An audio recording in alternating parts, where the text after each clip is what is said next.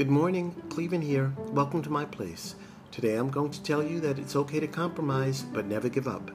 If things are not going the way you think they should, and you feel overwhelmed and defeated, compromise could be the answer. It's much better to talk things out and try to change a situation rather than giving up. Giving up means that you've lost hope, and when you lose hope, you stifle growth. So make it okay to compromise for the sake of progress, but never give up. And as always, thank you for tuning in to my place.